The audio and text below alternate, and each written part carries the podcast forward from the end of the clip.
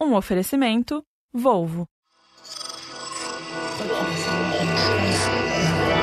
Esse podcast é apresentado por b9.com.br.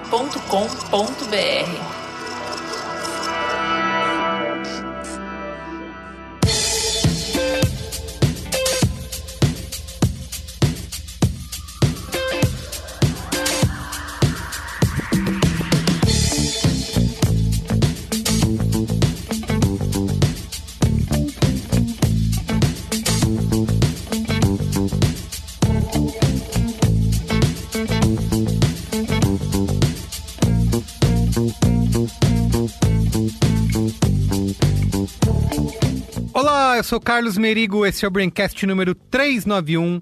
Estou aqui hoje com Luiz Assuda. Manhê, tô na Globo, já pode falar? Pode. Já. Bia Fioroto. Olá, Braincasters. Temos uma super convidada aqui hoje, que é Rafaela Gomes. E aí, Rafa, tudo bem? Se apresenta para nossa audiência. Oi, pessoal. Em primeiro lugar, é, queria agradecer estar aqui. É muito bacana, obrigado pelo convite.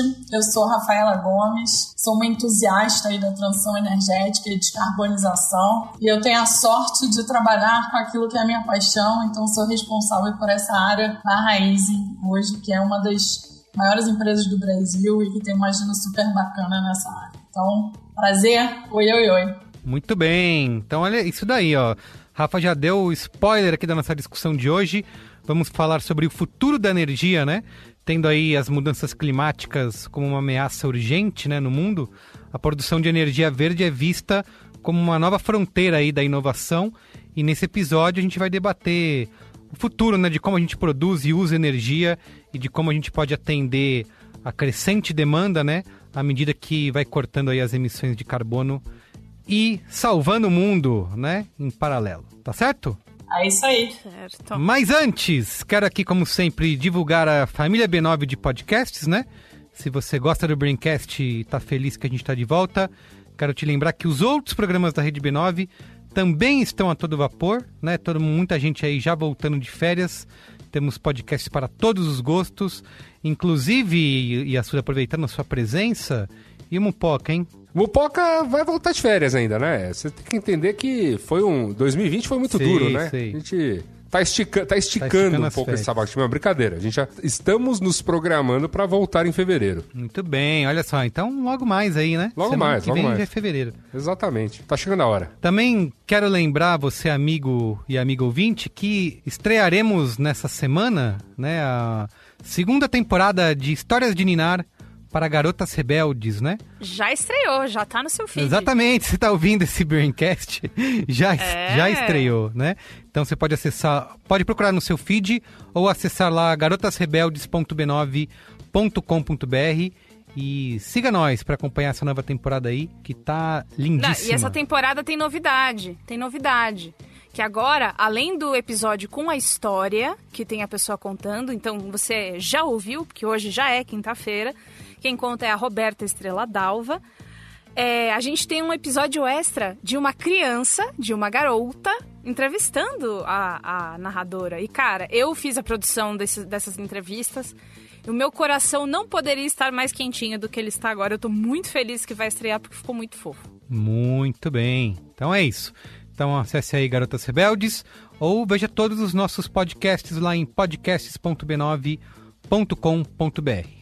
Tá bom? Estou. Também, por último, mandar um abraço aqui para nossa galerinha maravilhosa lá da Branquesteria Gourmet, né? Que é o nosso aplicativo. Nosso aplicativo não.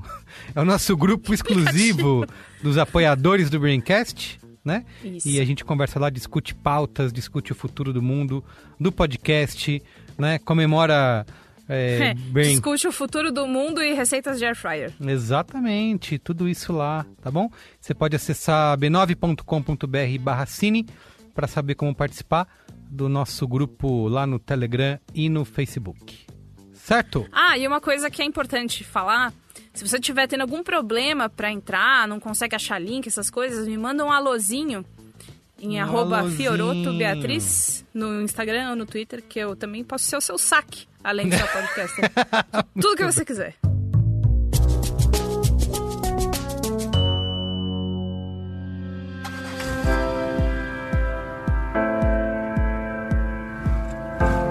Na semana passada, eu falei aqui sobre como a Volvo está preocupada com a segurança de todos nós há muito tempo. São mais de 60 anos salvando vidas, com invenções como o cinto de segurança de três pontos. E hoje eu quero te contar mais sobre as inovações da Volvo.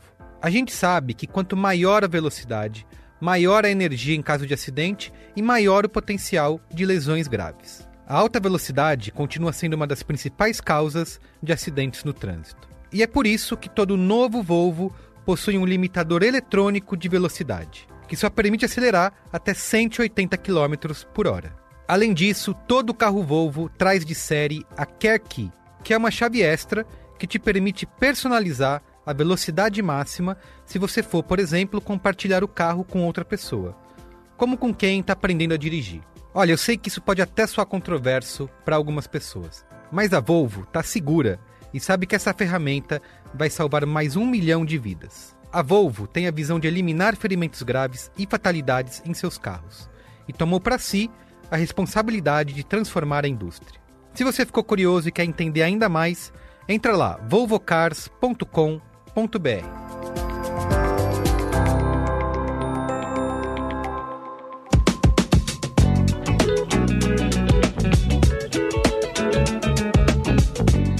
A nossa vida é centrada em energia.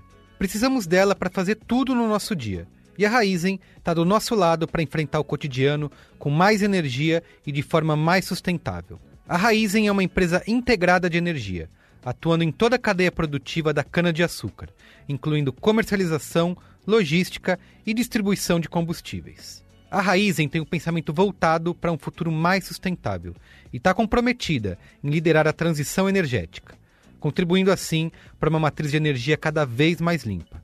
Lá em raizen.com.br você pode descobrir mais sobre a empresa e os compromissos que foram assumidos para os próximos 10 anos.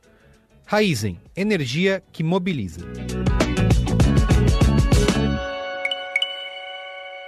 Então vamos lá, vamos para a pauta? Pauta! Pauta!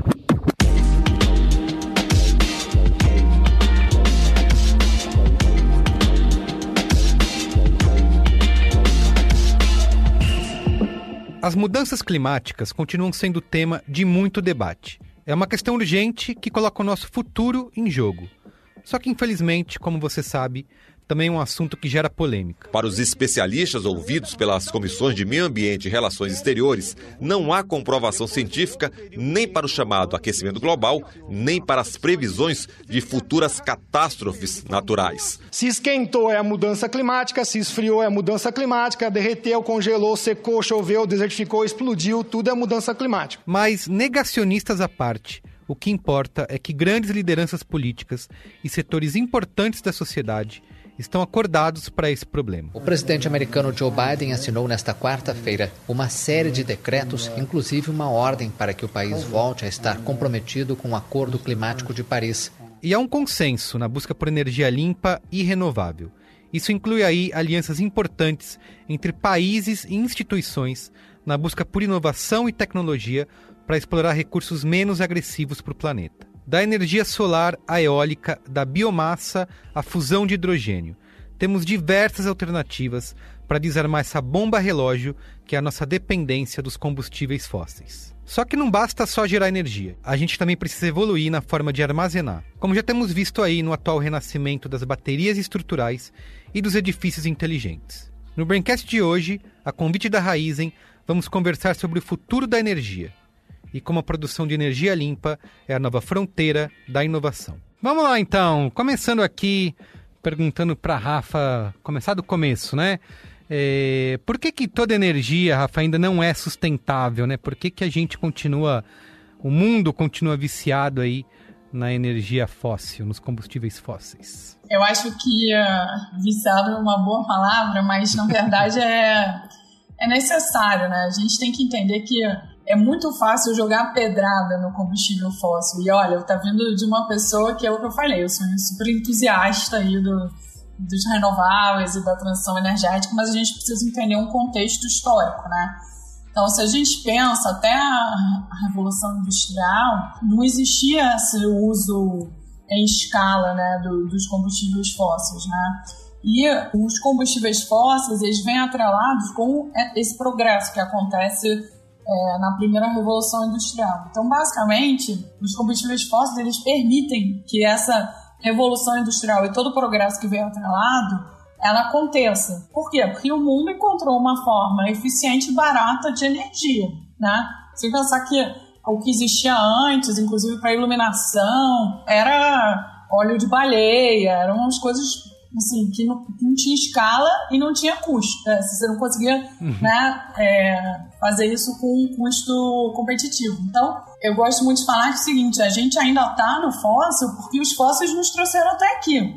Agora, quer dizer que eles foram necessários durante muito tempo e ainda são necessários até a gente encontrar todas as alternativas para sair mas não é uma tarefa fácil. E, eh, e também é, acho que a gente tem que ter um pouco dessa, desse, não é carinho, mas dessa consciência que a sociedade moderna só chegou onde ela está porque ela estava pautada nessa energia fóssil. O problema é o seguinte, quando você vê a curva né, do uso dos combustíveis fósseis nas matrizes energéticas desde a Revolução Industrial, é uma curva quase casada com a curva das emissões de CO2. E aí, é, esse é o outro lado da moeda. Então, por um lado, você tem essa fonte de energia eficiente e a custo baixo, que permite toda essa é, modernização, né? Então, você tem, começa lá com as máquinas a vapor e, e tudo que vem depois, até chegar, quando a gente pode pensar, é, a, a exploração espacial. Mas, por outro lado, isso também teve um efeito nocivo, que é esse aumento da emissão do CO2.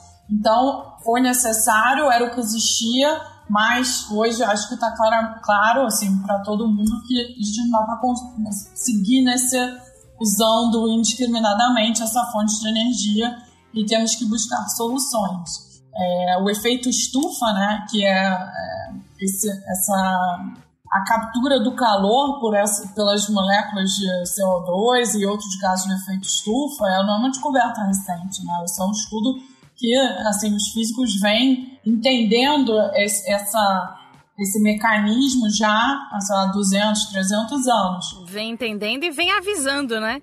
Pessoal, não sei, hein? O avisando é mais recente, o entendendo é coisa de 300 anos, mas sim, quando se falando desse século, hum. sim, é uns, é uns 40, né, anos. Uhum, uhum. É, mas o que é mais recente, mais recente falando pra cá, é justamente essa noção do tamanho do impacto que isso estava causando e do potencial desarranjo, né, da, do equilíbrio do nosso ecossistema para causar e aí eu acho muito interessante porque as pessoas falam aquecimento global, mas aquecimento global nem é mais o termo correto, né? O termo correto é mudança climática, porque o problema não é que o mundo vai aquecer de uma maneira, né, como as pessoas pensam, é, que vai gerar os, os cenários do, é, daqueles filmes de apocalipse. Mad o problema Max. É, exato. o problema, até podemos chegar no Mad Max, mas o, é, é, a razão é outra, né? Quando você tem uma imprevisibilidade climática,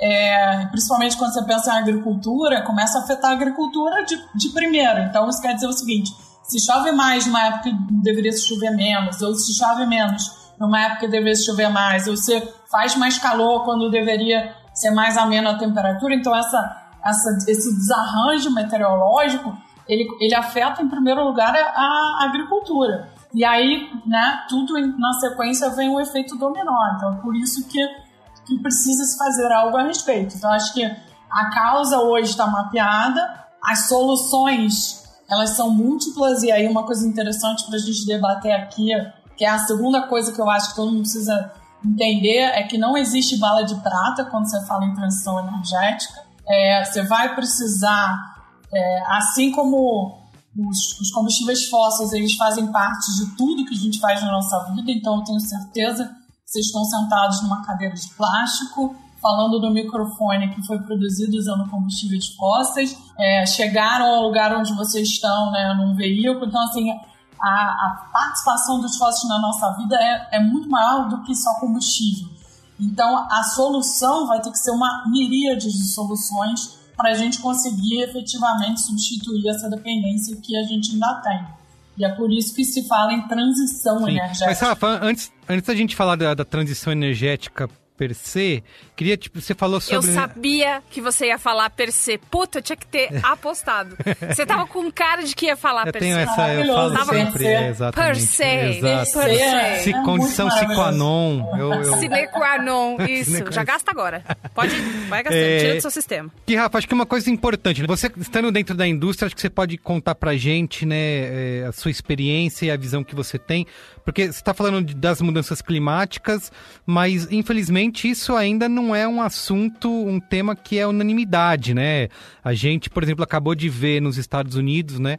Com a eleição do Biden, os Estados Unidos acabou de voltar né, para o Acordo de Paris, porque justamente como prova de que isso não é uma unanimidade. Tem gente que não acredita nisso e não vê como um, um problema a ser combatido pela humanidade, né? É, essa mudança, né, essa, essa visão da mudança climática, você acha que isso é uma consciência que já foi criada entre as pessoas, entre as empresas, né, entre os, os líderes? Ou isso é uma coisa que ainda vai exigir é, bastante trabalho e conversa e diálogo, né? Por que, que ainda não existe essa, essa unanimidade em torno, em torno do tema? Acho que essa é uma ótima pergunta e, e eu acho que ela tem duas, assim, uma resposta em duas partes, né? Eu acho que unanimidade é impossível, né? Os naysayers sempre vão existir, então acho que nem devemos buscar unanimidade, porque como diz meu pai, toda unanimidade é burra, né? Então, mas eu acho que se, se a gente pensar no que vem acontecendo de 2015 para cá, que foi quando foi assinado o Acordo de Paris, a gente tem uma mudança significativa de rota. Então, quando o Acordo de Paris foi assinado, ele foi efetivamente um marco histórico, porque todos os países do mundo assinaram o acordo. E aí você tem uma discussão de ratificação e a saída aí do, dos Estados Unidos na, durante a gestão do, do Trump, que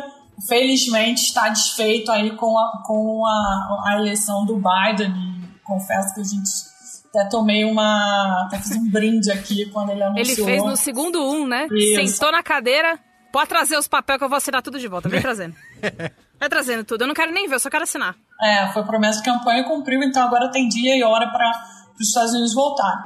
Então, quando você olha isso, os Estados Unidos voltando, a Europa super com- comprometida. Então, a Europa já está numa segunda fase, que é ela já está dentro dos países membros assinando compromissos específicos de cada país para chegar no net carbon zero lá em 2050. Então, no, a neutralidade de carbono até 2050. O Japão, que era uma incógnita, o Japão sempre teve um pouquinho em cima do, do muro, porque historicamente o Japão era um grande financiador de projetos de carvão, né? É, e o Japão tem algumas dificuldades é, da matriz energética deles, são uma ilha, tem uma matriz ainda muito baseada em carvão e é, em nuclear, que também é alguma coisa que eles precisam resolver.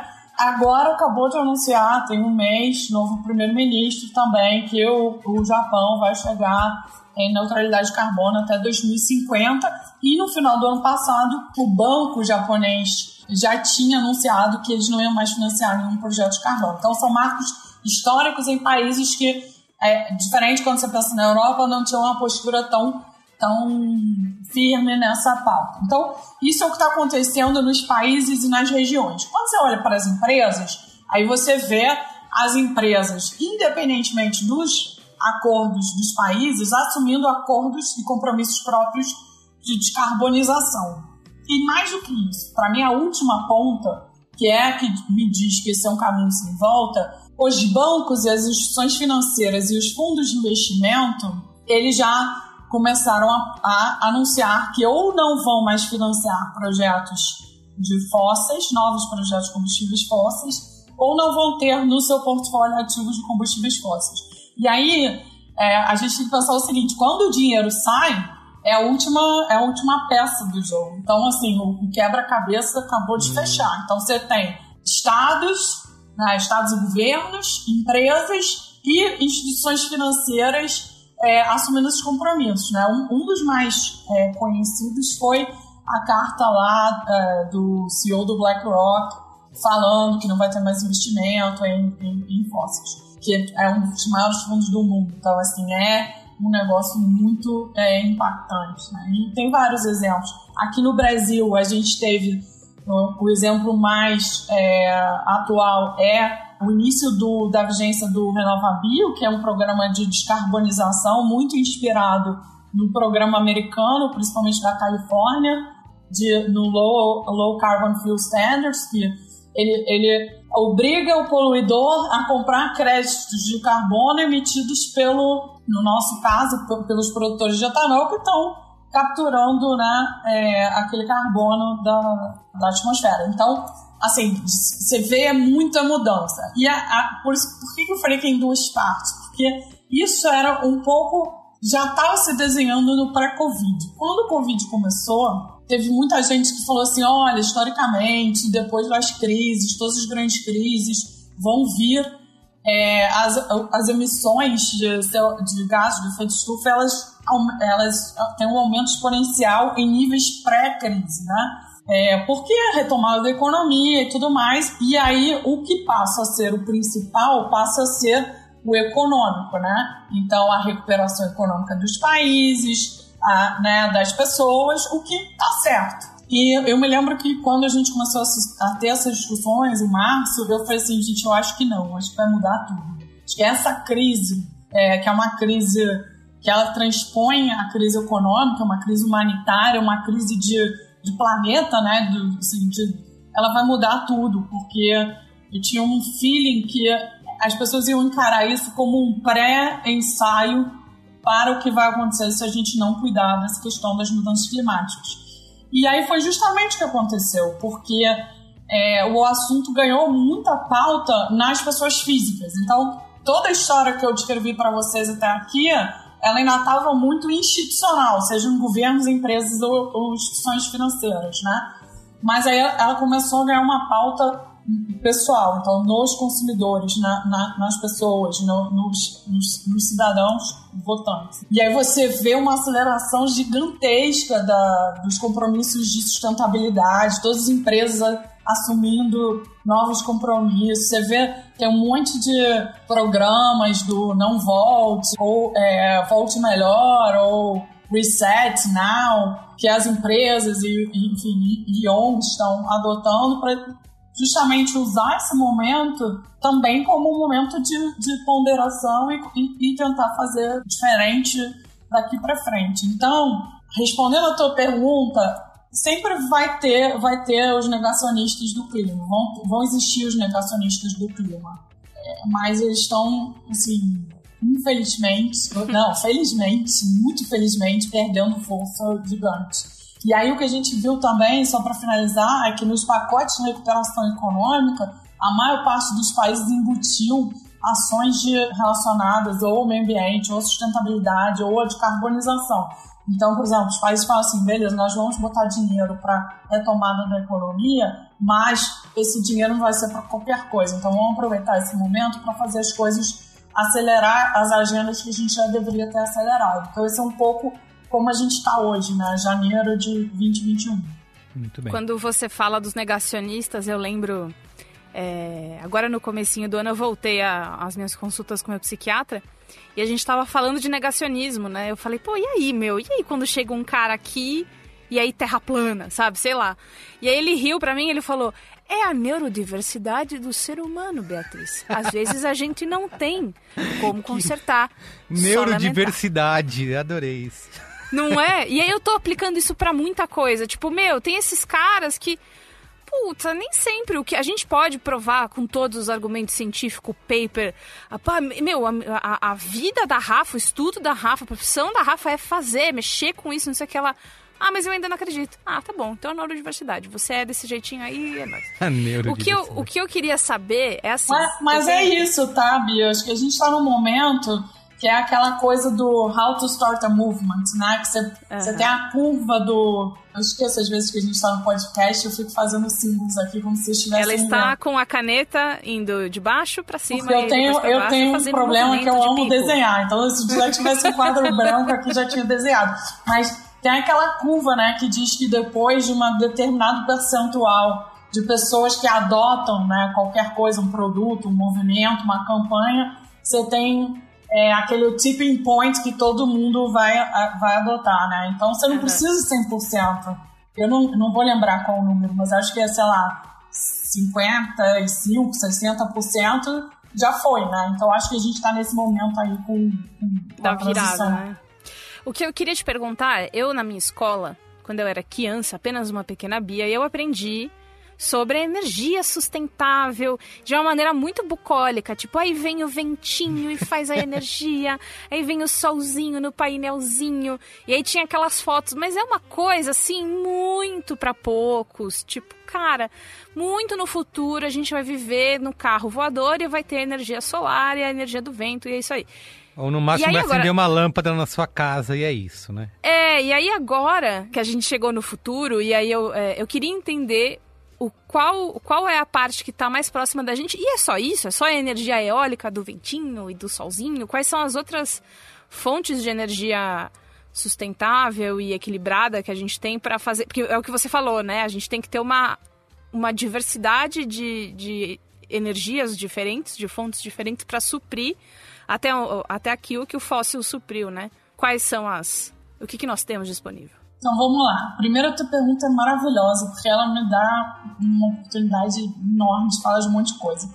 Eu queria só usar o gancho da, da pequena Bia para dizer que faz todo sentido que quando você era uma pequena Bia, é, o solzinho e o ventinho eram, eram coisas bucólicas, porque só para dar um dado, essas tecnologias né, de produção de energia elétrica a partir de fontes eólicas ou solares eram muito caras. Então, num dado momento, principalmente ali dos anos 70 para cá, elas eram, não eram uma utopia, mas elas eram pesquisa e desenvolvimento. Então, para dar um dado, nos últimos 10 anos, o custo de produção de um megawatt de solar, é, ele caiu de 378 dólares por megawatt-hora para mais ou menos 42 dólares por megawatt-hora. E esse meu número aqui já deve estar defasado, porque já tenho já tem uns seis meses que eu levantei ele. Então, assim, você tem um declínio muito grande nos últimos 10 anos, 20 anos dos custos de produção.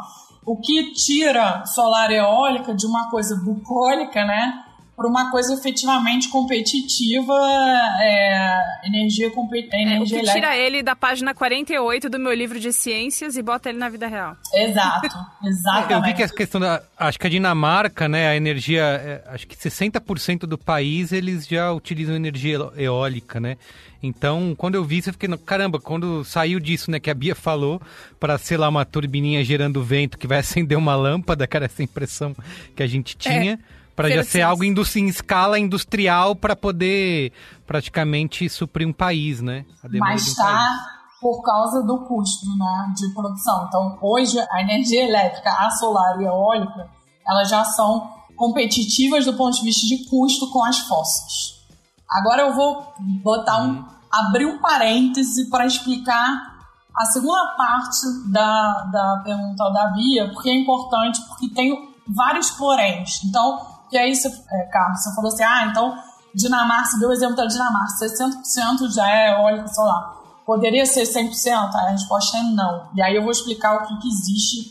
E, e para fazer essa explicação, eu preciso dividir. Primeiro, o seguinte: quando a gente fala em matriz energética, a gente tem que sempre entender que a gente está falando de duas coisas. A primeira coisa é matriz elétrica, eletricidade. E a segunda coisa é matriz de transporte. Então, hum. quando você fala em energia, você basicamente está falando de dois tipos de coisa: energia para elétrica para fábricas, casas, indústrias, residências, tudo aquilo que né, a gente consome energia elétrica, e a gente está falando de energia para transporte. Aí aqui vai entrar a gasolina, o diesel, o etanol, o combustível de aviação, tudo aquilo que move as máquinas. E aí, o solar e a eólica estão nessa matriz de energia elétrica, certo? Então, produção de energia elétrica para abastecimento do, da matriz elétrica. Então, o que, que você tem de renováveis hoje? Dentro da, da matriz elétrica, você tem algumas fontes. Você tem solar e eólica, que a Bia já falou. Você tem biomassa, e aí a gente pode fazer toda uma discussão sobre biomassa, que é um pouco bem a minha praia. É, e aí dentro de biomassa você tem biogás, você tem queimar bagaço de cana e queimar é, cavaco de madeira para produzir energia elétrica. E você tem a hidro, que é, é, no Brasil é a maior fonte. Hidro no Brasil representa quase As hidrelétricas, 70%. né? É, a geração de energia elétrica a partir de hidrelétricas no Brasil representa quase 70% da nossa matriz elétrica, tá? Porque isso junto com a biomassa e agora já uma entrada que começa a ser relevante solar e eólica, tá lá em torno de 7% da matriz total, biomassa é 9, 10, você tem uma, uma das matrizes elétricas mais limpas do mundo, é mais de 80% é, renovável, tá? Elétrica. Olha só. Então, a matriz elétrica brasileira é muito limpa. Tá. Fala, desculpa. Não, sim, eu ach- achei surpreendente esse, esse número. Mas aí você vai pro transporte, né? Que aí é onde o bicho pega, é isso? Ah, então, o transporte mais complexo, porque ele está numa fase de descarbonização é, mais diferente da, da eletricidade. Por quê? Primeiro, porque não tem tantas opções. E segundo, porque principalmente a parte de transporte pesado, e aí eu tô falando caminhão, navio e avião, a gente tem que pensar. Mas dentro do transporte, o que, que você poderia ter de renovável? Você tem o etanol, que é um, que é um combustível renovável. Um dado que quase ninguém sabe, assim como quase ninguém sabe que a matriz elétrica brasileira é muito limpa, é que o etanol emite 80% menos CO2 que a gasolina. Se você pensar o Brasil, que tem 70% da frota flex, é, a sua decisão no oposto de botar etanol ao invés de gasolina, já toda vez que você bota gasolina ou etanol ao invés de gasolina no posto, você está emitindo 80% menos de CO2 daque, daquele tanque de gasolina que você. Então você já tem um produto que é drop-in, já tem uma frota que é totalmente né, a maior frota flex do mundo, do Brasil. É muito mais uma questão de cultura e das pessoas entenderem esse impacto. Então, na parte de, de combustível, você tem, é, obviamente, o etanol, que eu já falei, você tem o biodiesel, né? Então, é, o Brasil tem uma, um mandato de blend de biodiesel no diesel. Muita gente pergunta, ah, então por que não é tudo biodiesel é, como etanol, né? 100% etanol. E aí tem uma, uma série de é, complexidades técnicas e logísticas, porque é, o, o biodiesel ele precisa de determinadas misturas e temperaturas, é um produto um pouco diferente, mas ele mas ele ajuda a decarbonizar a matriz, né, no percentual que ele é misturado ao diesel. E, é, obviamente, você tem os carros elétricos, seja bateria, seja hidrogênio. Uhum. O carro elétrico a bateria no Brasil é, um, é uma pedida bacana em termos de, de descarbonização, porque lembra que ele está ligado numa matriz elétrica muito limpa.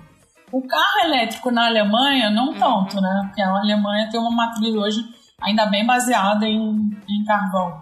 É, assim como a Holanda, né? O último número que eu tinha na cabeça, a Holanda era mais de 80% fóssil, a matriz elétrica. Então, você rodar com um carro elétrico na Holanda, na verdade, é muito pior que rodar com um carro a gasolina. Olha só. tá? Ó, fica de olho aí, Holanda. Tem esse, tem que fazer essa contextualização, né? É porque a gente falava, a gente vai ter um carro elétrico, né? O carro híbrido, né? Mas na verdade tem isso que você falou, depende de como que é a matriz energética do É, país. Quando Pro você Brasil, liga na tomada, essa E- tomada vem da Exato. onde, com o quê? Eu gostei de pensar nisso. Porque, aliás, eu só queria voltar uma coisa. É, você falou que é bem sua praia, Rafa. Para as pessoas que, como eu, pensam em biomassa e pensam em biomassa de banana verde. o que é? Eu penso nisso. A primeira, eu li o nome e falei, bacana, não sabia que banana verde dava energia, que loucura. Aí fui pesquisar e vi que não era isso. Mas agora conta, é, agora que eu sou uma pessoa, uma mulher iluminada, que usou o Google, conta para todo mundo também que não é biomassa de banana verde. Não, assim, eu até consigo fazer uma- um paralelo com a tua analogia. Assim, biomassa de banana verde nada mais é do que uma matéria orgânica que você está usando ali para consumo humano para te dar energia. Nem tava tão errado assim. Não. Eu queria agradecer é, a minha mãe por ter me colocado num bom colégio. Eu queria agradecer. Brincadeira, velho. Não, porque você pensar, é, o mesmo, é, um, é uma matéria orgânica é, de origem vegetal que você está usando para gerar energia, nesse caso para você, ser humano, né? É, a, a biomassa, quando a gente fala biomassa para geração de energia, a gente está sempre falando de algum tipo de matéria vegetal que é, é queimada ou biodigerida ou de alguma forma processada para geração de energia, seja energia elétrica, seja é, no caso do biogás é, pode ser gerar biometano, Então, quais são as fontes de biomassa, né, para geração de energia elétrica? Você tem o bagaço da cana-de-açúcar, que hoje, é o que eu falei, representa, acho que 9% do, da matriz elétrica brasileira. Temos dados de que são 10%, hein? Temos, temos dados aqui. A produção soprou aqui no meu ponto. Entre 9 e 10. É que dependendo do estudo e do ano que você está olhando, pode variar. Mas é, é esse, ah, muito bem. esse é um bom ballpark. E aí, por que, que é renovável essa, essa energia elétrica é, gerada a partir de biomassa? Porque, se pensar o seguinte, a, a biomassa, no caso da cana-de-açúcar, é, a gente está falando do bagaço da cana. Que é literalmente, né? Você pega a cana, cresceu no campo, moeu a cana, e aí você pode pensar, é, o pessoal do, da operação agrícola vai, industrial vai querer me matar, mas pensa no, no suco do caldo de cana quando você vai na feirinha, aquela maquininha que ele bota uhum. a cana e ele, e ele espreme, sai o, o caldo, e o que fica ali o que sai, que ele joga fora, é literalmente o bagaço. Aquilo ali nada mais é do que a fibra que está dentro da cana. O caldo é o açúcar, por isso que dá o caldo de cana gostoso que está cheio de açúcar. Na produção do açúcar do etanol, é, é, é o mesmo racional em outra escala, né? E outro nível de eficiência. Mas basicamente nada mais é do que moer a cana, extrair o caldo que cujos açúcares ali dentro do caldo vão virar ou açúcar ou etanol, né, através de um processo de fermentação, e o, a, a fibra, que é, que é o bagaço da cana, ele vai ser usado para queima. Então, quando você queima esse bagaço, por que, que ele é renovável? Porque quando a cana cresce, ela já capturou o CO2 da atmosfera. Ah, é isso que eu ia te perguntar, porque queimar gera CO2. Exato, só que é um ciclo fechado, num espaço de um ano. Então, imagina o seguinte, a cana tá lá crescendo, ela, ela demora, vamos dizer que padrão é 12 meses para crescer. Tá. Tem cana de né, 18 meses, mas não vamos entrar aqui no... Não é, a ideia é que não é explicar como é que funciona o setor de açúcar e álcool. É, então, a cana tá lá crescendo, ela tá capturando CO2 o que ela está fazendo nada mais é assim. Uma maneira mais fácil até de pensar nisso é pensar na cana como um super painel solar. Então ela está usando a luz do sol para reenergizar aquele, aquela molécula de carbono que ela pegou. Então ela captura o CO2 com a energia do sol, ela reenergiza esse CO2 e esse carbono, esse carbono, e esse carbono vira um carbono energizado. Aí com esse carbono energizado, teoricamente, você pode fazer um monte de coisa. Você pode gerar energia, você pode gerar energia para pessoas né, em forma de açúcar, você pode gerar energia para carros e indústrias e elétrica. Então, por que, que é renovável? Por isso, porque a cana já capturou o CO2 quando ela cresceu. Então, quando você queima, o ciclo fechou. Tá, se anula, né? É, aquele CO2 que você está emitindo já foi capturado antes. Então, é um ciclo fechado. Então, é por isso que é considerado uma fonte renovável. E como é resíduo agrícola, só entrando num, num layer né, adicional, você não tem nem a discussão do, do, do uso da terra. Na, na verdade, você está tirando a maior quantidade de, de energia por hectare de, de terra, né? Porque você já tirou o etanol, você já tirou o açúcar, você está gerando energia elétrica, depois você pode usar a vinhaça, que é um outro resíduo, para produzir o biogás, que vai gerar mais energia elétrica. Então, assim, por tonelada de cana, a conta é assim: você consegue gerar mais ou menos 50 kWh oh, de louco. energia elétrica a partir do bagaço. Se você também tiver o biogás gerando energia elétrica, você adiciona mais 25 kWh por tonelada, então mais 50%. Então no final do dia, é, eu brinco é igual o porco, né? Você tá tirando tudo, não sobra nada. O pessoal fala galinha, mas eu falo porco. O porco você não sobra nada, né? Você, você usa o porco inteiro. E a cana é a mesma coisa. Então é um ciclo fechado e renovável. Mas tem outras biomassas, tem biomassa cavado de madeira. É, o conceito é exatamente o mesmo. Aquela árvorezinha crescendo, capturou o CO2, e depois você queima o CO2 para geração de energia elétrica. Então você. Porque assim, outra coisa que, quando eu entendi isso, ficou muito mais fácil. O carvão, o diesel, a gasolina, quer dizer, na verdade o oil, né? E depois tudo que sai do petróleo, ele nada mais é do que as florestas ancestrais enterradas. Então, o que aconteceu? Aquelas florestas pré-históricas já capturaram o CO2 quando elas estavam crescendo. Uhum. Aí elas são, através de milhares de anos de temperatura, pressão, transformadas no, no, no petróleo. Então, quando você queima qualquer derivado de petróleo, você está jogando CO2 ancestral na atmosfera. Entendeu? Por isso é que você interrompe o balanço. Você está jogando. É como se você estivesse queimando. Tá criando a... uma dívida que, porra, cara, já não era tempo de criar essa dívida mais, é isso? É como se você estivesse queimando aquela floresta é, pré-histórica hoje. Foi isso que a gente fez nos últimos 100 anos. A gente queimou as florestas pré-históricas que estavam na forma de petróleo e carvão. Mas é isso que elas são. São plantas que um dia capturaram esse CO2 da atmosfera, só que elas capturaram muito antes. Então, o benefício Já dessa foi, captura né, esse ciclo. não existe. Você só tá com malefício. Fala aí, Assuda. Eu tava, eu tava aqui pensando, né, em muitos pontos que já foram aqui debatidos, mas como tem uma especialista na mesa, né? Fica tudo, fica tudo mais é, cristalino, né? Exato. Muitas dessas promessas que muito, muito a pessoa, de... quando ela sabe do que ela tá falando, né, Yasuda, é uma diferença. É, exato. A diferença, né? A diferença, porque a gente, assim, por mais interessado que que seja, né? Pra gente entender, por exemplo, uma diferença técnica, né? Entre. É, pra poder explicar até pra qualquer pessoa a diferença de por que uma determinada coisa é considerada sustentável, como a biomassa, e queima, né? Porque, no fim das contas, a pessoa pode argumentar, é uma queima, não é. Né? São coisas que nos parecem absurdas. E, e acho que essa explicação ficou. Eu fiquei tão.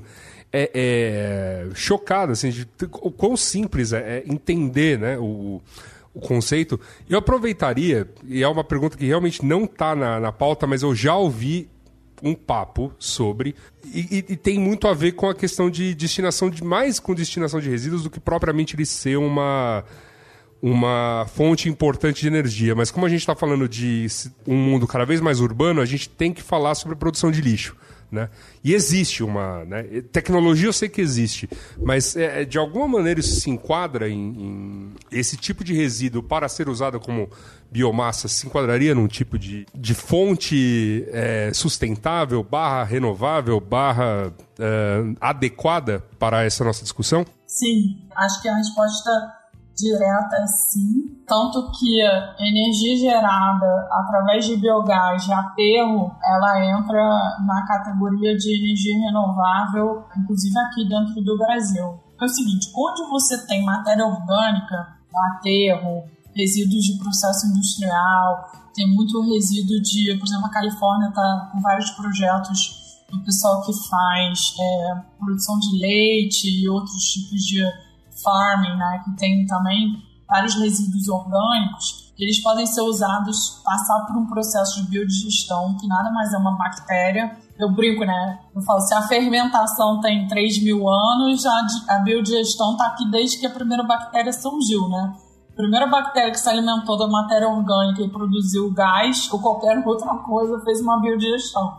Então não é novo. Então você tem a bactéria que consome aquela matéria orgânica e ela gera o gás, e aí o gás pode ser usado para a produção de energia elétrica, né? Ele, ele entra no, no, motor, ele é queimado e aí ele produz energia elétrica. Então, sim, até tem um dado legal aqui de dividir com vocês, que é o seguinte, o potencial brasileiro é, de geração de biogás, e aí eu estou falando biogás de qualquer fonte, tá? Seja de resíduo agrícola ou urbano, é 60 milhões de metros cúbicos por dia, tá? E o potencial da cana, se eu olhar só para a indústria de cana-de-açúcar com vinhaça, que é esse resíduo do, do processo de produção do etanol especificamente, ele corresponde a 40% desse potencial total. É, a outra metade é resíduo, basicamente, outros resíduos agrícolas e 10% resíduo industrial urbano, tá? Então, o lixo, ele é, sim, uma fonte né, de produção de energia renovável e o mais legal é que quando você usa biogás para é, tratamento de lixo, você está, na verdade, fazendo uma destinação final daquele resíduo. Porque hoje um dos maiores problemas dos aterros é que você tem que dar a destinação final para o lixo. E, é difícil, né? Você tem que tratar de um milhão de maneiras diferentes para que seja considerado que aquele lixo teve uma destinação final. Então, é, é sim, está totalmente dentro dessa categoria de renováveis. Boa. Ô, Rafa, eu queria te perguntar sobre é, o papel da energia nuclear nesse, nessa nossa conversa toda. Se, como que ela entra nesse debate, se ela precisa ser reinventada, é, o que, que você tem visto de, de inovação nesse sentido, assim. É, eu te pergunto porque eu, eu assisti, estava até vendo um documentário da Vice, li alguns textos que fala sobre aquele ITER, né? que é o, é, o ITER, acho que é, não sei qual que é o significado da sigla, mas que é chamado de projeto de energia mais ambicioso do mundo, né? Que fica no, no sul da França, onde você tem um reator gigantesco lá que produz é, que permite reproduzir a fusão de hidrogênio da maneira como ela ocorre no coração das estrelas, né? Então é um projeto assim, como chamado, super ambicioso que vai demorar ainda pelo menos aí uns 40, 50 anos, se é que isso vai gerar alguma coisa, pode ser que, que nada aconteça feijoada, mas é, é um projeto experimental aí de produzir a energia é, mais limpa, né, que a gente já conseguiu é, produzir e uma reinvenção aí do que a gente já viu como energia nuclear. Enfim, como que isso entra nesse debate de sustentabilidade de energia renovável? É uma coisa que é muito futurista ou você acha que a gente vai chegar lá em algum tempo futuro? Nuclear é uma pergunta ótima, porque nuclear, dependendo para quem você pergunta, entra na categoria renovável ou não. Uhum. É, e aí eu vou explicar. Então, por exemplo, Estados Unidos hoje, Califórnia principalmente, ainda considera a energia nuclear como é, dentro da, das categorias das fontes renováveis, mas existem conversas, pelo que eu já ouvi, de, de, de retirar em breve. Qual o problema do nuclear? Sim. Eu já vi duas opiniões, né? Uma de que é uma energia super é, suja, né? Por causa dos é, é, do que sobra, né? De você produzir energia nuclear. E tem uma outra é, faceta aí que eu também já, eu, já vi um documentário inteiro sobre isso, que era de defesa da energia nuclear. E que a energia nuclear, na verdade, é a energia mais limpa que a gente pode produzir, a energia mais segura que a humanidade pode produzir. Então existe esse embate aí, né? A energia mais limpa é essa que você falou. Eu sempre confundo se é fissão ou fusão. Uma é suja, outra é limpa. Uma é, eu já te... É uma, sim, sim. uma não gera resíduo e outra gera. Mas, é, então a energia nuclear, dependendo da, da fonte, ela pode ser limpa porque ela não gera resíduos. Essa ainda não está descoberta, né? Assim, do, do ponto de vista não está equacionada, ninguém conseguiu botar de pé. Sim. A que existe hoje, ela gera o, um resíduo nuclear ela gera lá o lixo tóxico, que é super difícil de tratar. Uhum. Além disso, tem, não adianta negar, depois de Fukushima, depois de Chernobyl, depois de todos os desastres recentes que a gente teve, os países não querem arriscar. Assim. Quem que quer uma usina nuclear na, na, atrás da sua casa? Quer ver um outro exemplo? A França hoje, 60% da França, da matriz elétrica francesa é nuclear para mim foi um super choque, assim, esse dado. Só que é, eu já ouvi dizer que o plano deles é, é reduzir.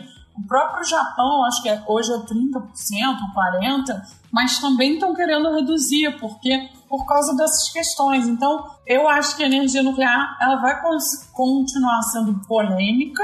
Acho que do ponto de vista de sustentabilidade, eu não sei se eu concordo, né? Pelo menos a que existe hoje, o que gera todo esse resíduo. Não sei se eu concordo que é 100% sustentável. É, certamente, em termos de emissões de CO2 e de gases de efeito de estufa, é positivo, né? É melhor do que, do que muitas fontes têm por aí. Mas, assim, tudo que eu tenho visto, o mundo parece estar querendo se distanciar mais e mais e mais da, da energia nuclear. Quer dizer que vão acabar todas as plantas? Não essas plantas são investimentos longos e tal, mas eu acho que é, é uma coisa meio de transição e eu acho que a grande aposta e cada vez mais ganhando tração é o hidrogênio, que basicamente uhum. são os. Quando a gente fala do, no setor de transporte, são os veículos elétricos a hidrogênio, né? Então essa é outra coisa que também todo mundo confunde. Elétrico existe, gente, desde sempre. Sabe? Eu fui ver o primeiro veículo elétrico feito, né, é da, da época da Revolução Industrial. Então, elétrico, o primeiro carro, inclusive, foi elétrico, não foi gasolina. O veículo elétrico não é novidade. Você tem dois tipos de veículo elétrico. O veículo elétrico a bateria, que ele usa a bateria para armazenar energia, e você tem o veículo elétrico a hidrogênio. E esse veículo elétrico a hidrogênio, ele basicamente tem uma célula de, de hidrogênio em que ele produz eletricidade dentro do próprio veículo. Tá? Então, teoricamente, célula hidrogênio é o mais limpo que existe, você não tem a discussão de bateria, de carga de bateria, vida útil e tal. Só que, do ponto de vista comercial, ainda tem várias etapas que precisam ser cumpridas. Primeiro, porque produzir hidrogênio é caro. Segundo, transportar hidrogênio é caro e perigoso, né? Então, tem, tem, tem uma, toda uma equação a ser feita. Mas, por exemplo, se a gente pensa em trazendo o exemplo do etanol de volta.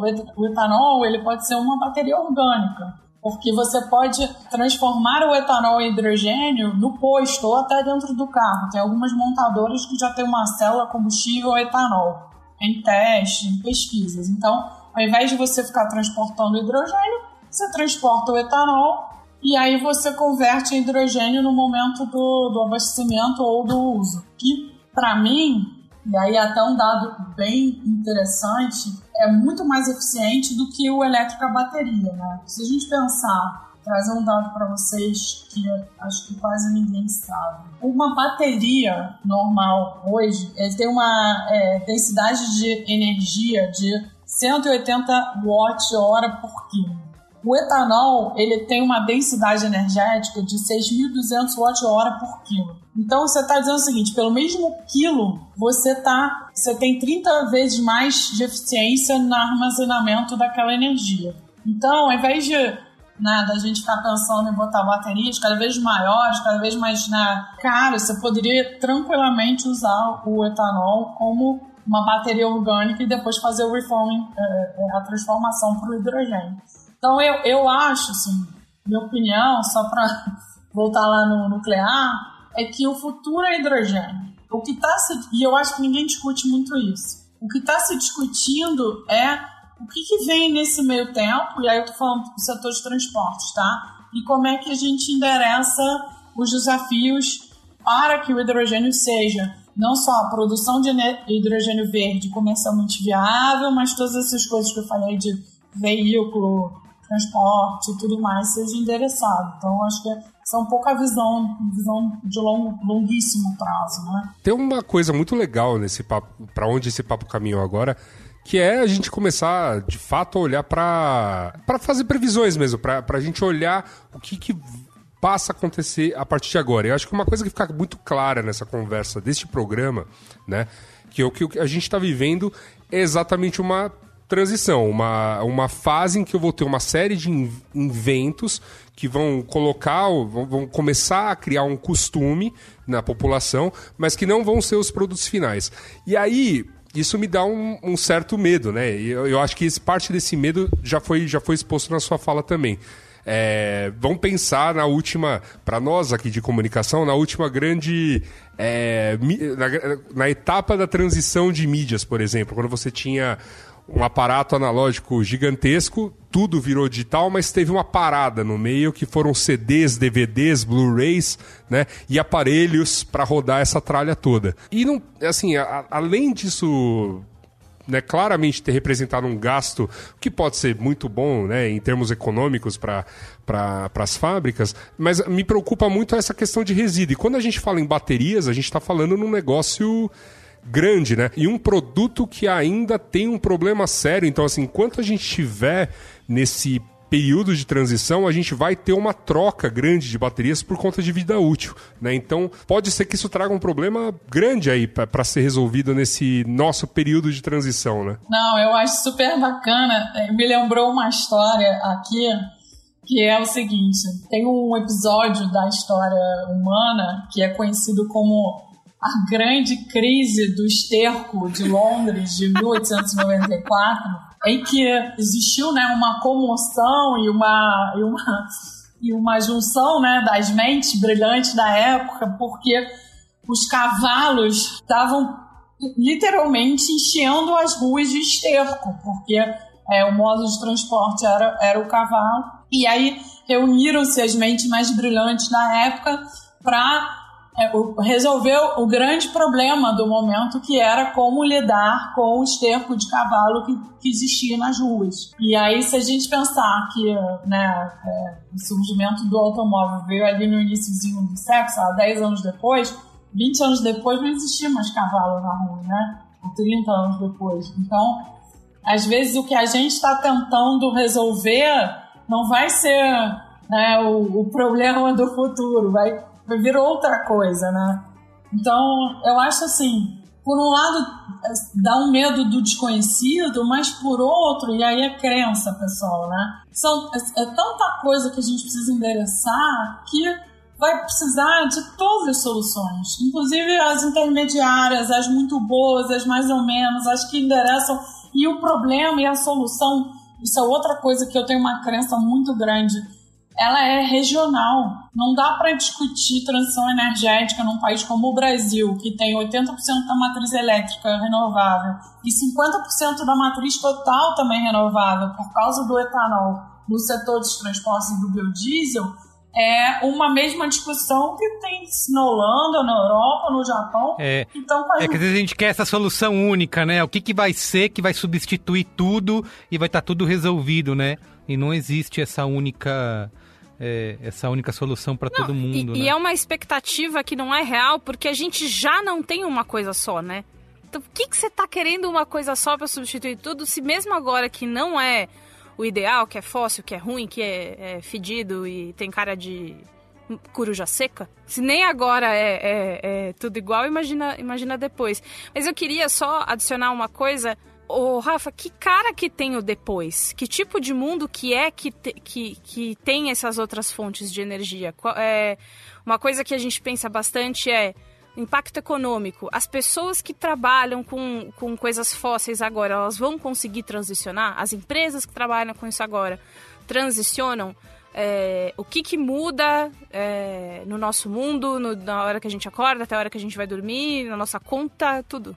Toda, toda transição, né, ela não vem sem dor. Isso é uma coisa que acho que é importante, né? A inércia, né?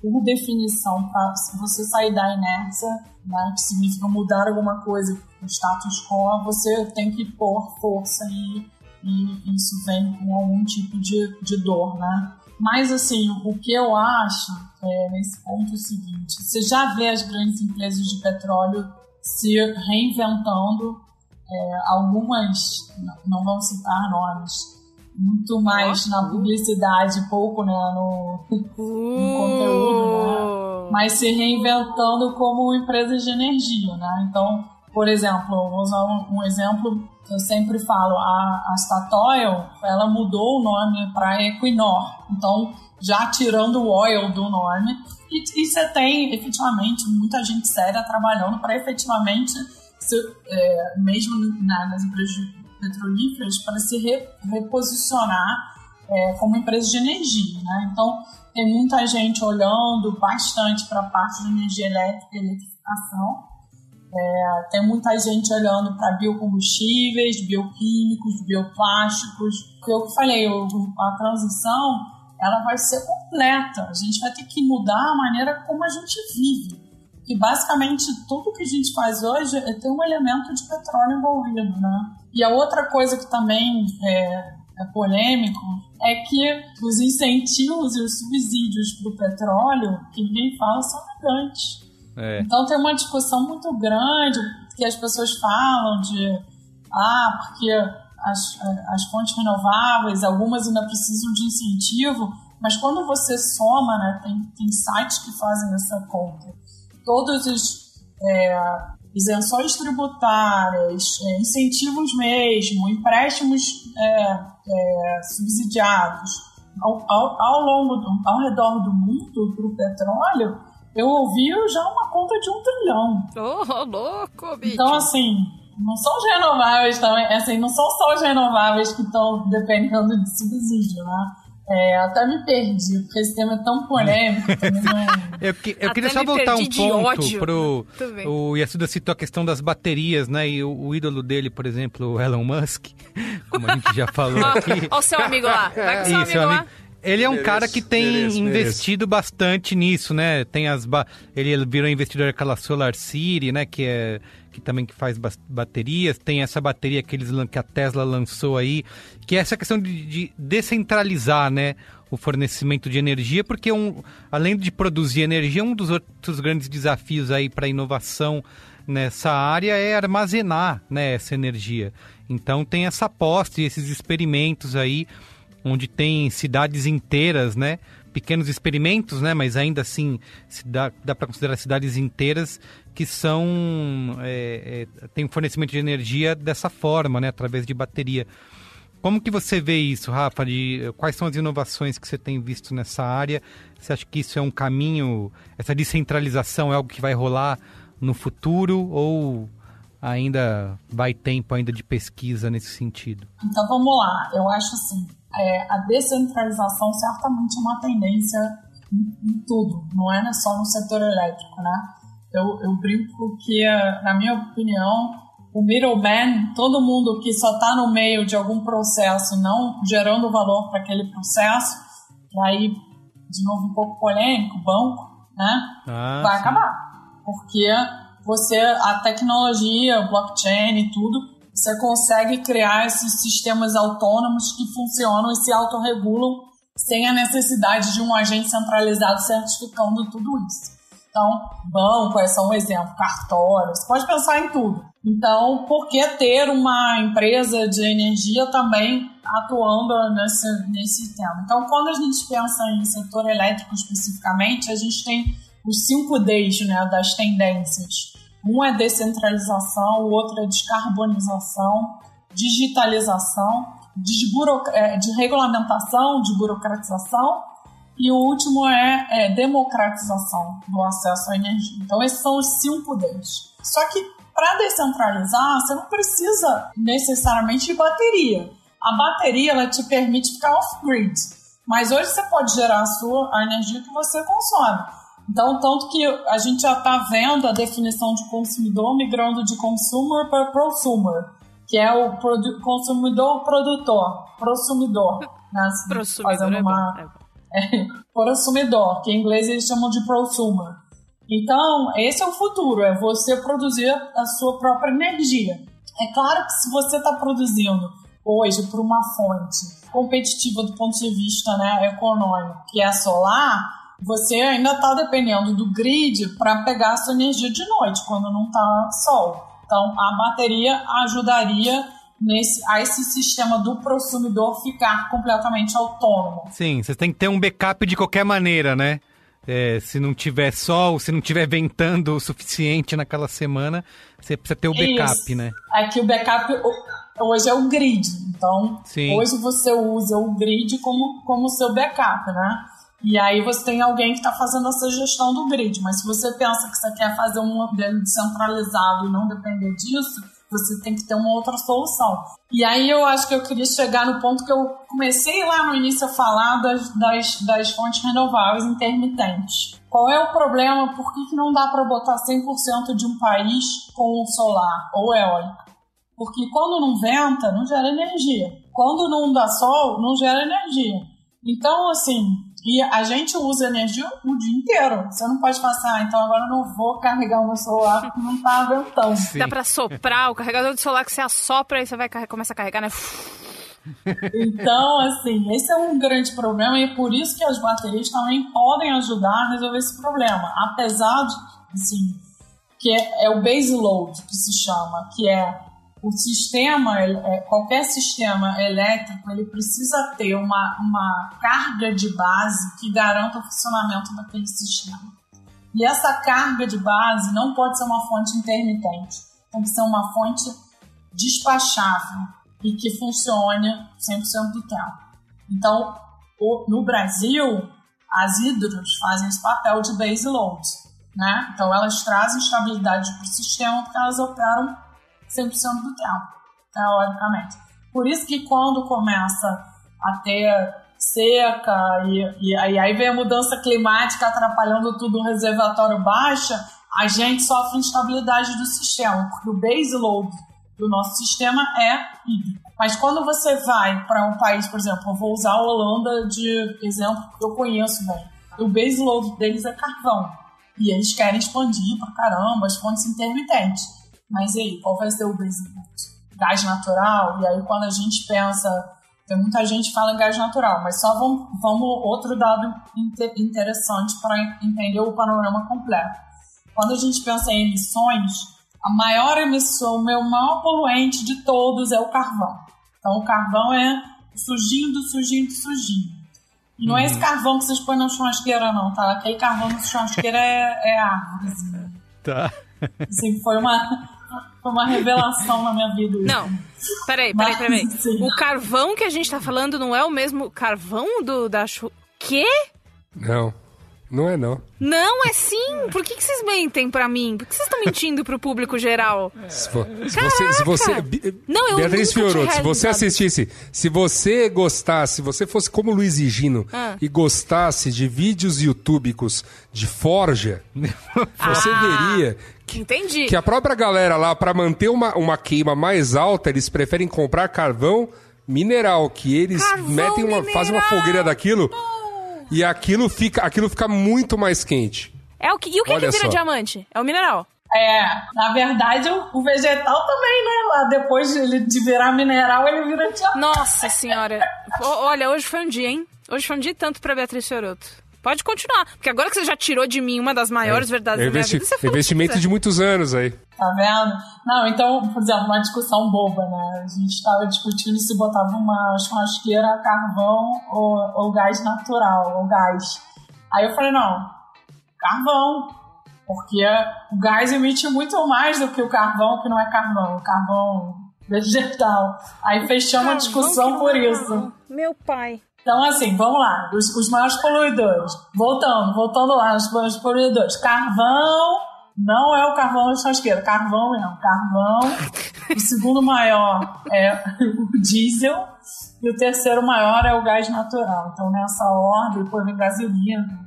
Não, é, acho que é carvão, diesel, gasolina e gás natural. Então, assim, é, quando você pensa em substituir carvão por gás natural, você até tem um, um, uma redução de emissões. Mas gás natural não é uma fonte renovável. Isso não quer dizer que não sirva como combustível de transição. De novo, qualquer coisa, cada é, grama de CO2 que a gente tirar da atmosfera nesse momento é um win.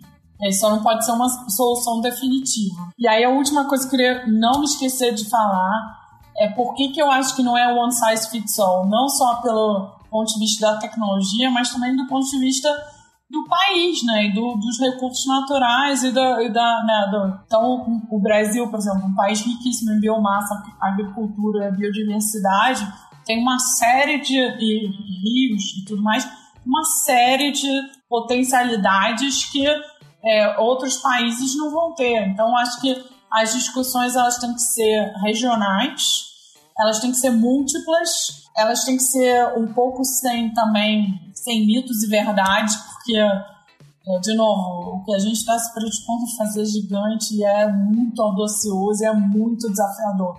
Então a gente tem, realmente tem que apagar tudo aquilo que a gente acha que crê, que não crê, porque se a gente ficar pensando em como resolver tirar o, o estrume do cavalo da rua, claramente a gente está missing the point, né? Perdendo tá focando no lugar então, errado. Sim. É. Pra gente finalizar, Rafa, queria te perguntar, justamente é, pegando esse gancho que você falou aí, é, nós aqui, civis, né, meros... É, pequenos brasileirinhos. Pequenos brasileirinhos, ouvintes e ouvintas aqui do Braincast. É, eu quero colocar mais energia sustentável na minha vida, no meu dia a dia. Que, o, que, o que eu posso fazer, né? Além de do que você falou, ah, eu vou abastecer meu carro, posso escolher por etanol, é, ou então, se eu vou, sei lá, tô pensando em trocar de carro, já posso pensar num híbrido, enfim. O é, que, que eu posso fazer no meu no dia a dia? O que, que eu posso pra, fazer agora? Agora, para olhar para esse futuro aí é, energético sustentável. Não, maravilhosa essa pergunta, porque eu acho que é isso mesmo. Cada um de nós vai ter um, um papel importantíssimo, né? É, eu acho que a primeira coisa que vocês já falaram, é a primeira e a mais fácil. Quem tem carro flex, abastecer com etanol é no-brainer. Você está reduzindo 80% as emissões, as suas emissões de carbono e gases de efeito estufa. Então, já pode até botar no grupo de WhatsApp da família, fazendo a contabilização de quantas toneladas de mas carbono aí vai vir está o... evitando por ano. Mas aí, mas aí claramente não tá na minha família, não tá no meu é, grupo da minha família, Vai vir o tio do né? Zap, vai falar, ih, mas não compensa não, viu? Fazendo a conta aqui, o carro acaba muito, tem que abastecer toda hora. Não, esse, sem falar esse que o etanol, etanol... Ó, oh, esse negócio aí eu nunca vi. Gasolina tá aí há mó tempão, nunca me deixou na mão. Esse etanol aí, vai que vai. Tem, é, assim como o próprio os carros híbridos, né, também tem todo um trabalho, né, de desmistificar coisas, né, e, e, e preconceitos que as pessoas têm. Pegar né, pela tipo, mão, ah, né?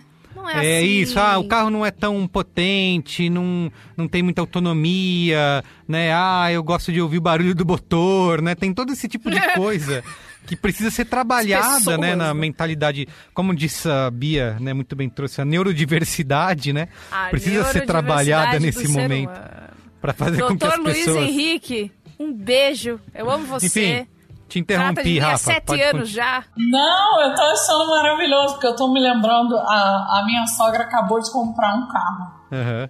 Ela vai me matar por estar contando essa história. Mas, sei lá, meses depois estava com ela agora lá no Rio.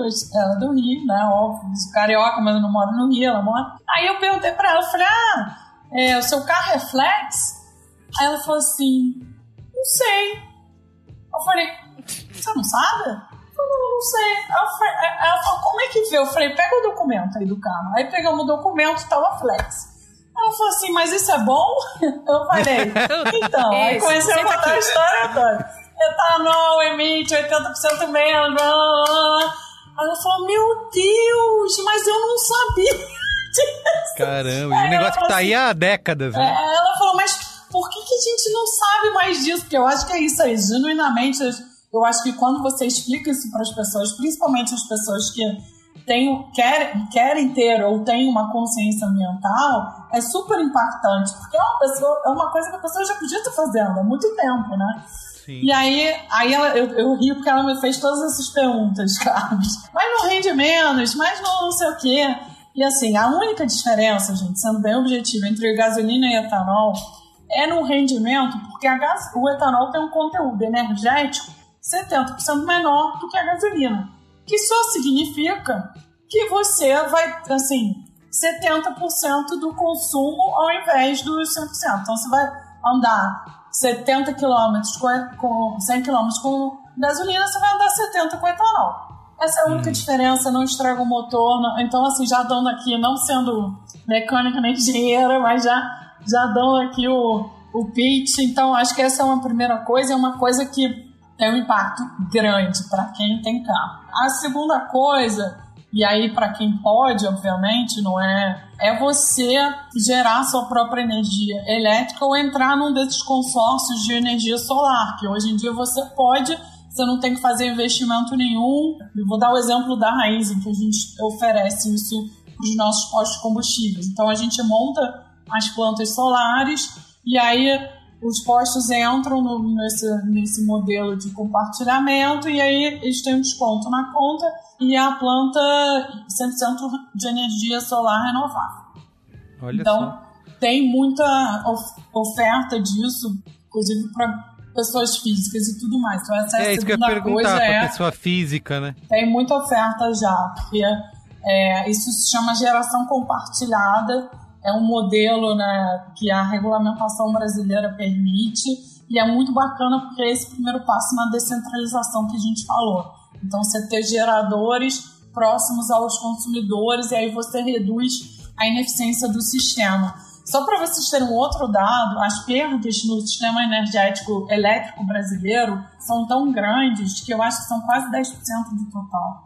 É mais do que o consumo comercial, uma coisa assim, é muito grande. Porque a geração né, é, das grandes hidroelétricas que vem lá dos leilões, então você tem perda nos leilões, você tem, também tem uma questão de cumprimento da lei, né? Gatos e outras coisas que também entram como perdas, mas pensa se essa energia estivesse sendo aproveitada, né? Descentralizadamente, uma geração mais próxima ao consumo. Então, por isso que eu acho que esses modelos de você conseguir entrar num pool de geração, é quase um sharing de geração de energia elétrica, e, cada vez mais a gente vai ver esse modelo no Brasil, é, também é legal que você está reduzindo. E eu acho que a última coisa é a questão do lixo, né? Assim, não tem.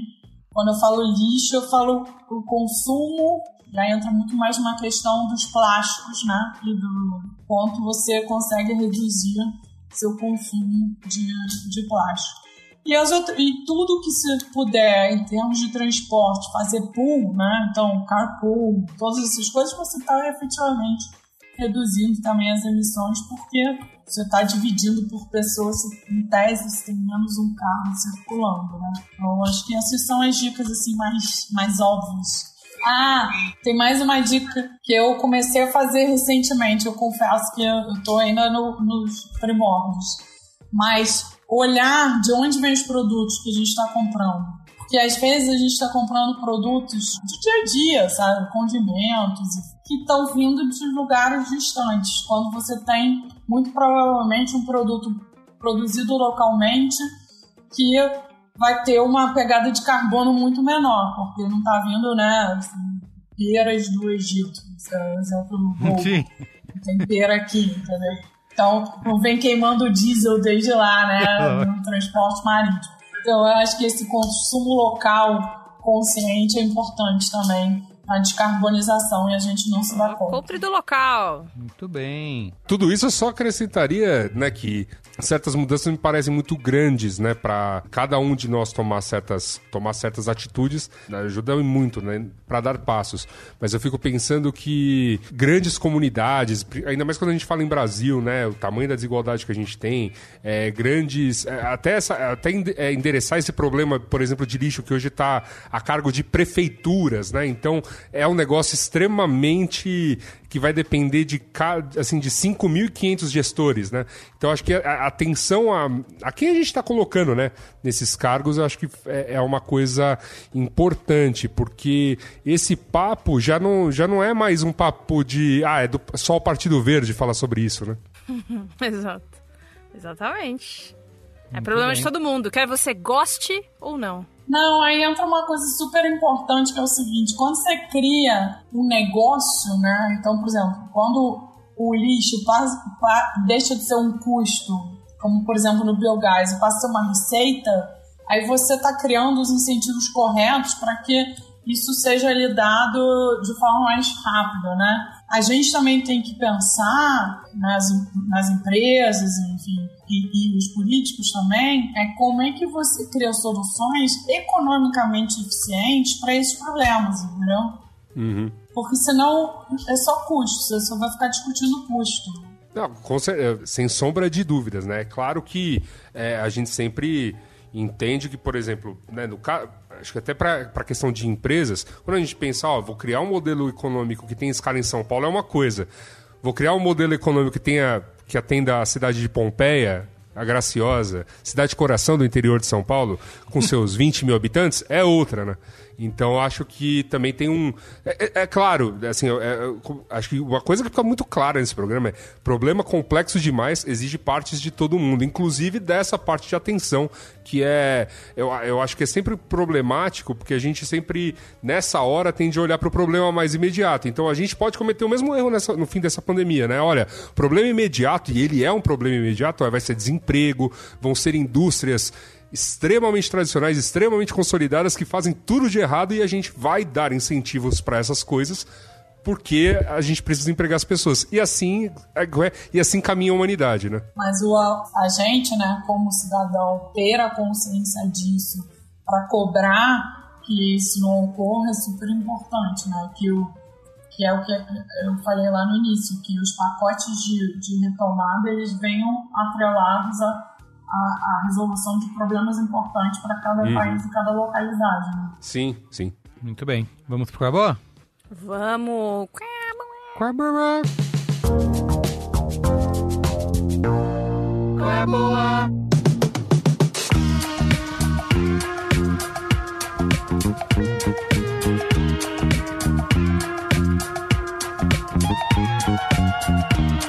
Quem quer começar aí com Qual é a Boa? Ó, eu posso começar que o meu é rápido e rasteiro.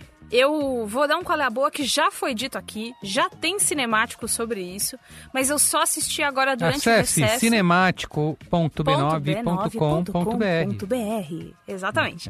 E eu assisti agora no recesso, eu estava enrolando pra assistir The Crown. Que é a série que fala sobre a coroa inglesa e tudo mais. Eu tava enrolando, falei, que, que monarquia o quê? Eu lá quero saber de monarquia, eu sou uma mulher revolucionária. Mas eu quero falar com você. Você, cara ouvinte, cara ouvinte, que tá aí enrolando pra assistir The Crown. É como ler a caras só sobre a família real. É só fofoca, bafo, confusão e gritaria. É maravilhoso. Quando eu comecei a assistir, parecia uma série muito sisuda. Ah, não, é o, o momento histórico delicado em que morre o pai de Elizabeth, então ela deve.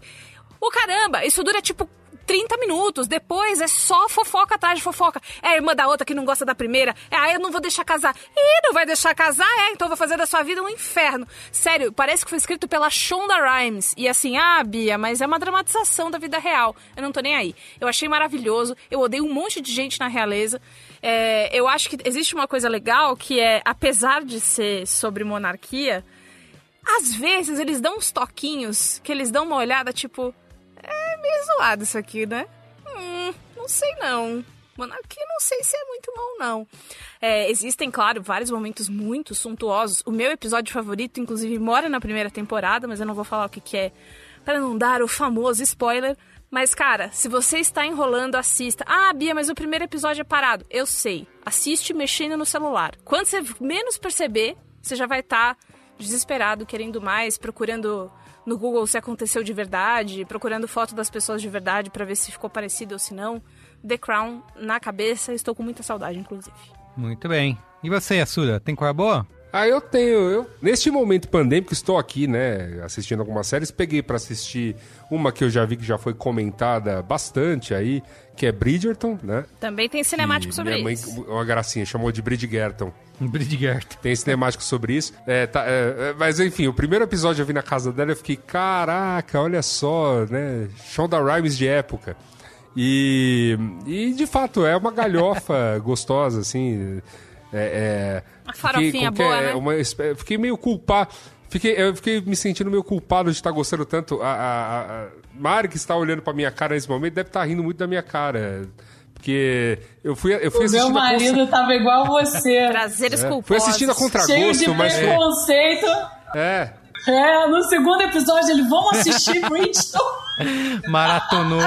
Tava pois é, assim, e maratonou. o, foi o lance, foi o lance. E, um outro, e uma outra série que eu peguei pra ver para ver nessa semana e, e foi, também foi numa maratona pra reassistir. É uma série que eu já mencionei há muito tempo em Qual é a Boa. É, e fiquei muito feliz que é, houve esse movimento de parece que compra né, é, dos direitos de então vai ter novos materiais no futuro dessa grande saga. É que finalmente completaram Legend of Korra no, no Netflix e aí eu pude assistir as quatro temporadas numa tacada só de maneira legal né de maneira bacana. E como envolve parece né a, a- compra dos direitos de toda a saga Avatar né então a lenda de Aang, a lenda de Korra, então é muito possível que exista no, né, num futuro aí não muito distante, novos desenhos, estão falando no filme, né? Aí tem a história de começar o, sair os produtores, etc. Eu confesso que li muito pouco a respeito.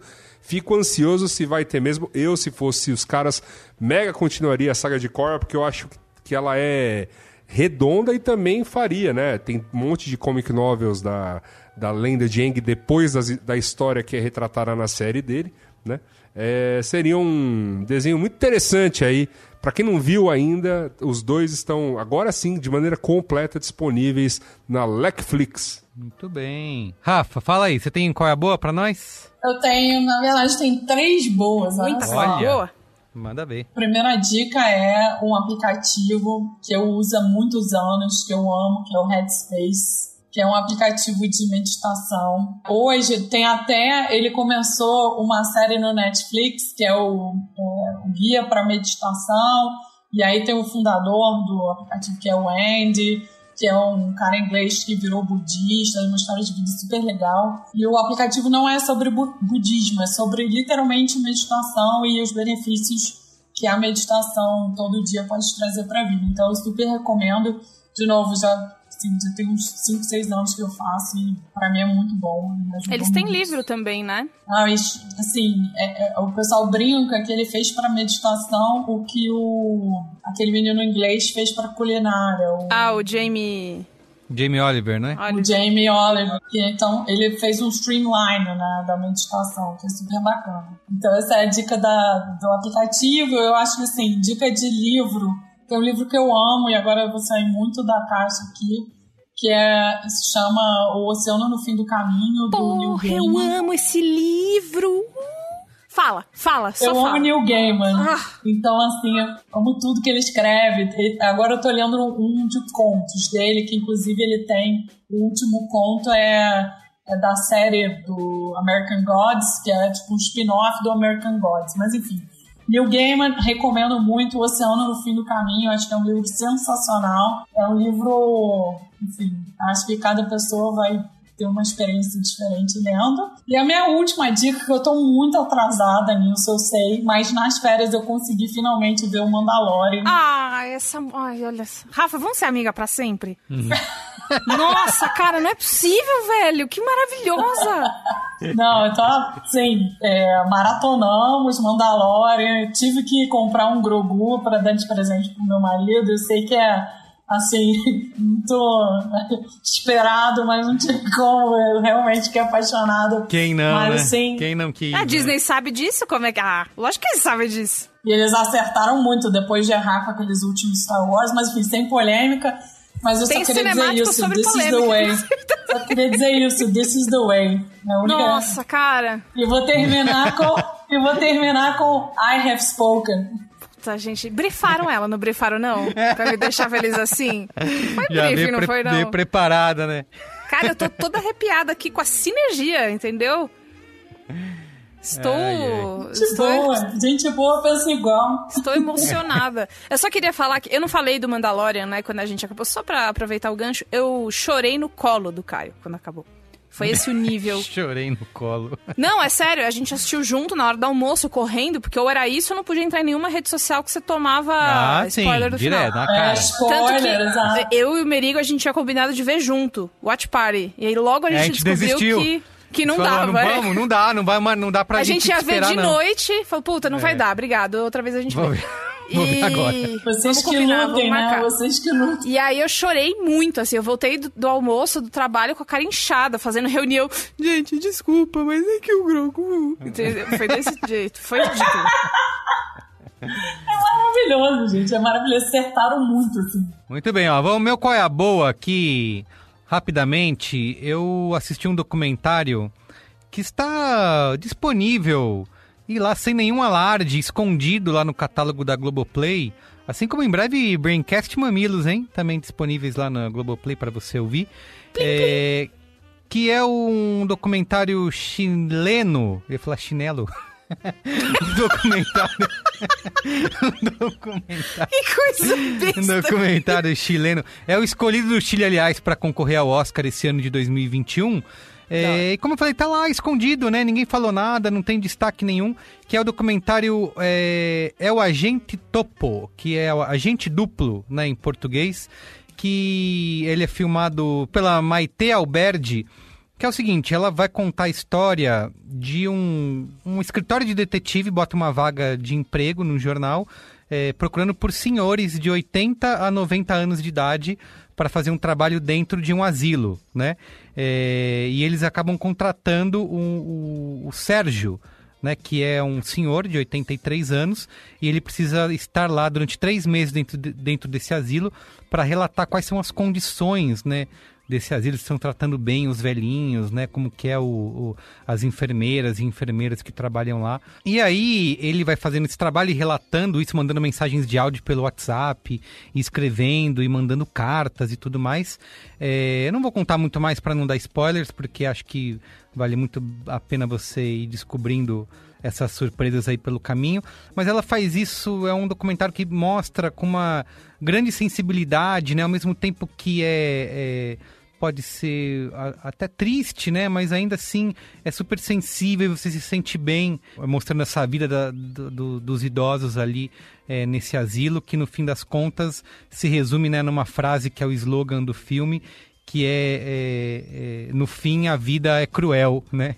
Mas é, dizendo assim parece super triste, né? Parece super Quer falar pra cima, né, pesado, né, mas mas consegue, né? É, é incrível como o documentário consegue combinar essas duas coisas, né? De mostrar essa a, a, é, a vida desses idosos lá dentro e a responsabilidade que, o, que os adultos, né? Que nós, né? É, é, que os parentes têm sobre essas pessoas, né?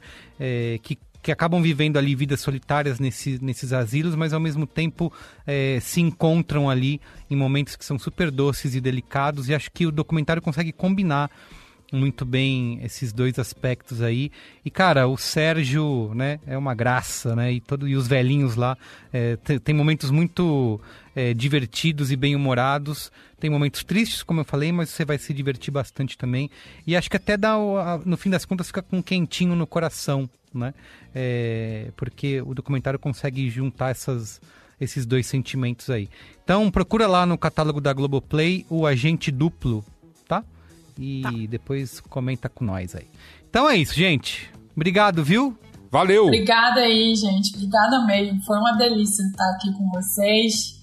É muito bom. Já descobri aí que eu tenho uma irmã de outra é. mãe, né, Bia? Me chama. Muito bem. Valeu, gente. Valeu, Rafa. Obrigada, Obrigado, gente. Viu? Obrigada, Beijo. Rafa. Valeu, Até depois. Gente. Beijo. Tchau.